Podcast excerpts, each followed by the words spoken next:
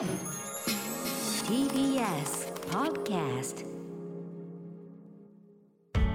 発信型ニュースプロジェクト。TBS ラディオ905-954おぎゅうえちきセッション夫婦別姓に2度目の憲法判断。最高裁が再び合憲判断示す。夫婦別姓を認めない民法と戸籍上の規定は憲法に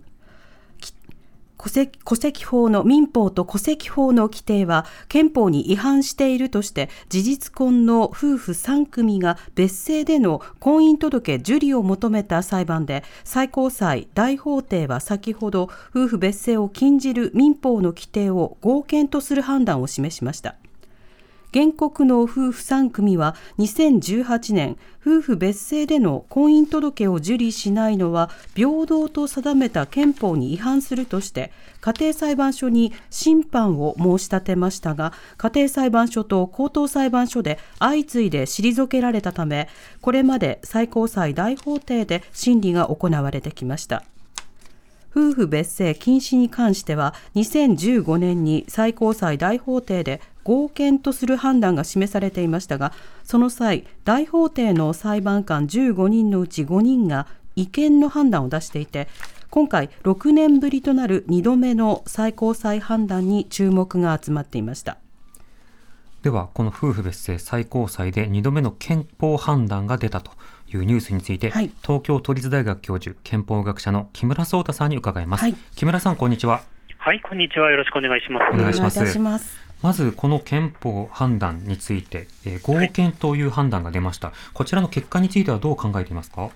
そうですね、あの非常に残念にあの考えております。今回のあの法廷意見に参加した裁判官は、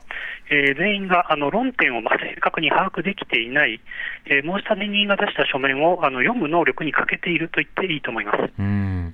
ではその背景いろいろ伺っていきたいと思うんですが、まず今回の訴訟、第二次夫婦別姓訴訟と位置づけられているということなんですけれども、あの、はい、第一次と今回の第二次の論点を教えてください。はい、えっ、ー、と、第一次訴訟は2011年提訴15年末判決でありまして、はい、えー、主に氏変更を強制されない自由と、それから氏変更率の男女の不均衡による平等権侵害が主張されました。うん、しかし、まあ、婚姻っていうのはですね、その無理やり氏変更をするわけではなくて、当人が望んであの届けを出した場合に変更するわけですから、はい、まあ、自由の侵害はないし、それから氏変更率の不均衡については、そもそも、まあ、あのこれ、法律は男の方が変えてもいいと言ってるわけですから、平等だということで合憲というのが一次訴訟の結果でした。うん、そこで第二次訴訟では、えーと、同時希望カップルと別氏希望カップルの区別、これが問題とされまして、はい、まあ、つまり別氏を選択しますと、婚姻ができないわけですね。うん。えあの別氏を希望している以外は、全くその変わらない生活実態で子供もいる場合もあるし、はい、え愛し合って2人で住んでいるのになぜ法律婚の効果を得ることができないのか、うんうん、これが問題になりまして、まあ、つまりその同時希望カップルと別氏希望カップルの不平等、これが今回の争点でした。うんなるほどその不平等の結果について、あのまず今回の最高裁の前に、家庭裁判所と、それから高等裁判所ではどういった議論がされてたんでしょうか？はい、えー、両方とも非常に異様なあの決定が出ておりました。というのは、これあの、別氏を希望すると婚姻できないというのは、あの小学生でも知っている理屈なわけですけれども、はい、法律の内容なわけですが、はい、えー、東京家裁本庁は、別姓を希望したために婚姻制度の適用を受けられないことは、えー、法が区別しているわけではない、差別的取り扱いではないから不平等ではないというふうに主張しました。また、東京高裁も、えーと、このある法規の適用を望まないものに当該法規を適用すること自体は差別的取り扱いに当たらない、まあ、つまりそもそも不平等がないという驚きの判決を、えーまあ、判決じゃなくて決定を出しているということでした。まあ、なんでこんなに筋の通らない意味不明なことを言い出すのかということなんですが、おそらくは裁判官がこの問題を扱うのをできるだけ避けたいのだろうというふうに感じました。なので、最高裁でこの問題が大法廷に送られたと聞いて、あの少し驚きました。はい、はい。これ、そもそもどうして扱うのを避けたいと感じたんですか？これはやはり非常に政治的な問題で、裁判官があの正しい結論を出すと困るというふうに、あのまあ えーとまあ、社会から反発を受け、社会の一部から強い反発を受けて困るというふうに考えたのかもしれません、まあ、その中身はよくわからないですが。なるほどでもあのこれまでのあの地裁あ、えっと、火災高裁の判決でも差別的取り扱いとは言えないというのは当然あの当事者の方々にすれば不当な内容ということになりますよそうですね、あのそもそもだって別人希望してると婚姻できないわけですから、はい。区別がない、差別がないっていうのは婚姻できないとおかしいわけですけども、うん。受理されないじゃんということで、大きな論点になったわけです。なるほど。で今回大法廷で扱うこと、この意外性というのはどういった点だったんですか？はい、で最高裁の判事は15人いまして、5人ずつ3つの小法廷と、それから全員で作る大法廷があるんですが、最高裁に上がった事件は、まず小法廷で扱われます。うん。で憲法違反の疑いなど重大な事件について、これ、重大だと判断されたときだけ大法廷に回されるということで、はい。大法廷に回される事件は非常に珍しいので、法律家の世界では、大法廷開封自体が大きなニュースになります。うん。で率直に言って、ですねわずか5年とちょっと前に合憲判断が出た条文を再び大法廷送りにするっていうのは至難の技でして、これはあの原告の弁護団の努力と功績、これは計り知れないものと思います。ですので、今回のあの、まあ、結論は非常に残念だったわけですけれども、えええ原告団の皆さんの検討というのは、あの長く称えられてしかるべきというふうに感じています。その判決の言いぶりというのはいかがですか？判決の言いぶりは、これはですね大法廷の決定、法定意見という多数意見は、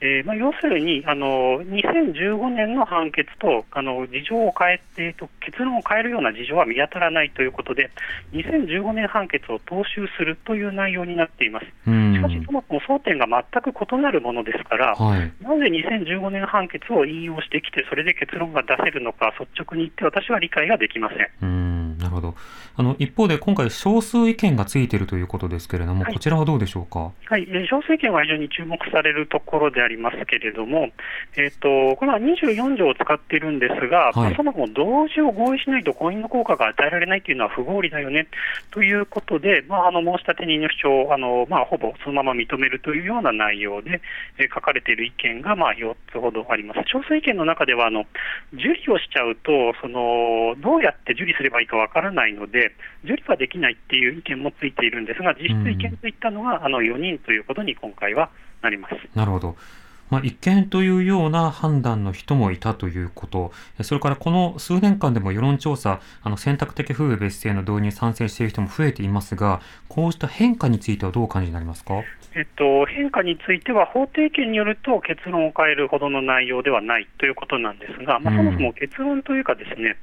えーなんであの別氏を合意しないと、あ同氏を合意しないと婚姻の効果を得られないのか、その合理性を説明しろというふうに言われているわけですから、はいこれ、こういう理由で、同時の合意をしてくれないと婚姻を認めちゃだめですよっていう理由をちゃんと説明しなきゃいけないわけです。しかしうん、これは、で自治体の側、今回訴えられた側も、それからあの、えっと裁判所の側も、全く最高裁に至るまで説明をしませんでした。ですので、相当答えたくない問題なのであろうというふうに思います。うん。また非常に滑稽な点が一つありまして、はい2017年から裁判所は最高裁含めて、判決書き等であの別姓を名乗ることを、裁判官がもともとの旧姓を使うことを認めています。まあ、つまり、これあの、夫婦同時が非常に不合理な結果をもたらす場合があるということを裁判所自身は認めていて、うん通称使用ということを認めているんですが、うんうんこれはあの裁判官さえ裁判官さえ良ければよくて、国民はどうでもいいというふうに言ってるように見えますよね、今回の決定。うんなるほど。ま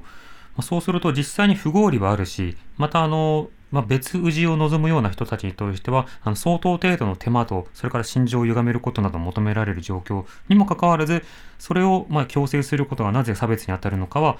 宙に浮いたままなんですか？そうですね、これをまともに扱わなかった、まあ、ですから、もしかしたらこれ、憲法の14条、平等権の侵害と婚姻の自由を保障した。24条を合わせて主張しちゃって、争点がぼやけてしまった、14条の争点だけに絞った方が訴訟活動としては良かったかもしれないという面はありますが、うん。まあ、でも今回の申し立てのあのメイン論点は、実は書面読むと14条、平等権の方なんですね。はい。なので、これはやはりあの真正面から主張を裁判所が理解してくれなかった、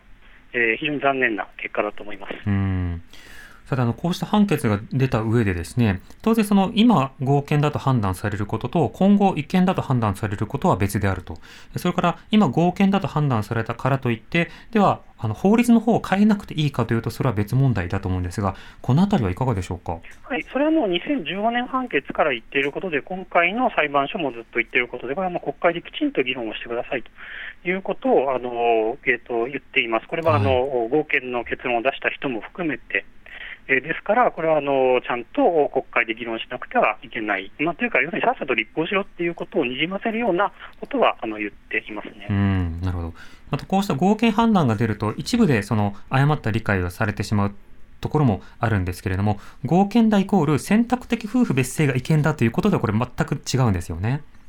はい、えーと、これはあの選択的夫婦別姓を認めても当然、違憲ではないわけで、法律で認めることは可能ということになります。えー、ですから国会議員の皆さんは、ですねこれ、通称 C を使えるわけですけど、衆議院でも参議院でも、はい、そもそもそれを禁止してみてはどうですかね、そうすれば、あのいかに今回問題があったかということがよくわかるのではないかなというふうには思いますけどね。なるほどまたあの当然当時の方々もこれを不服として今後どうするかという動きもあると思うんですがそれにかかわらず、まあ、国会は国会の仕事ということでこれを受けて立法論点がどういったところあるのかそのスケジュールなどこれを見直してほしいところではありますか？そうですね。今回の決定で良かったのはやはりその別氏合意をあの同時合意がなぜ必要かということをこの特に反対意見で宇賀裁判官宮崎裁判官の反対意見ではかなり細かく議論して全く不合意だという結論を出していまして、はい、今回の反対意見は立法を考えていく上で、なぜ同時合意をしないと事実婚しか選択肢がないのかという問題提起をすべきだと、よく家族の一体感とか言いますけど、あの別姓婚を認めないと、別氏希望者は事実婚しかできないわけですね。別氏法律婚を認めた方が、別姓希望カップルの家族の一体感は、婚姻という法的保護を得られて高まるはずです。まあ、こうすると、これまで立ててきた問題が、そもそも立法府でも間違っていたのではないかということを気づかせるきっかけになるような反対意見が書かれている、これは無視できない論点だと思います。なるほどまあ、今後、国会、そして社会の方で、これ、じゃあどうすればいいのかということを考えていく、まあ、そんなタイミングだと思いますけどね。うん、そうですね。はい。木村さん、ありがとうございました。はい、ありがとうございました。ありがとうございました。東京都立大学教授で、憲法学者の木村壮太さんにお話を伺いました。TBS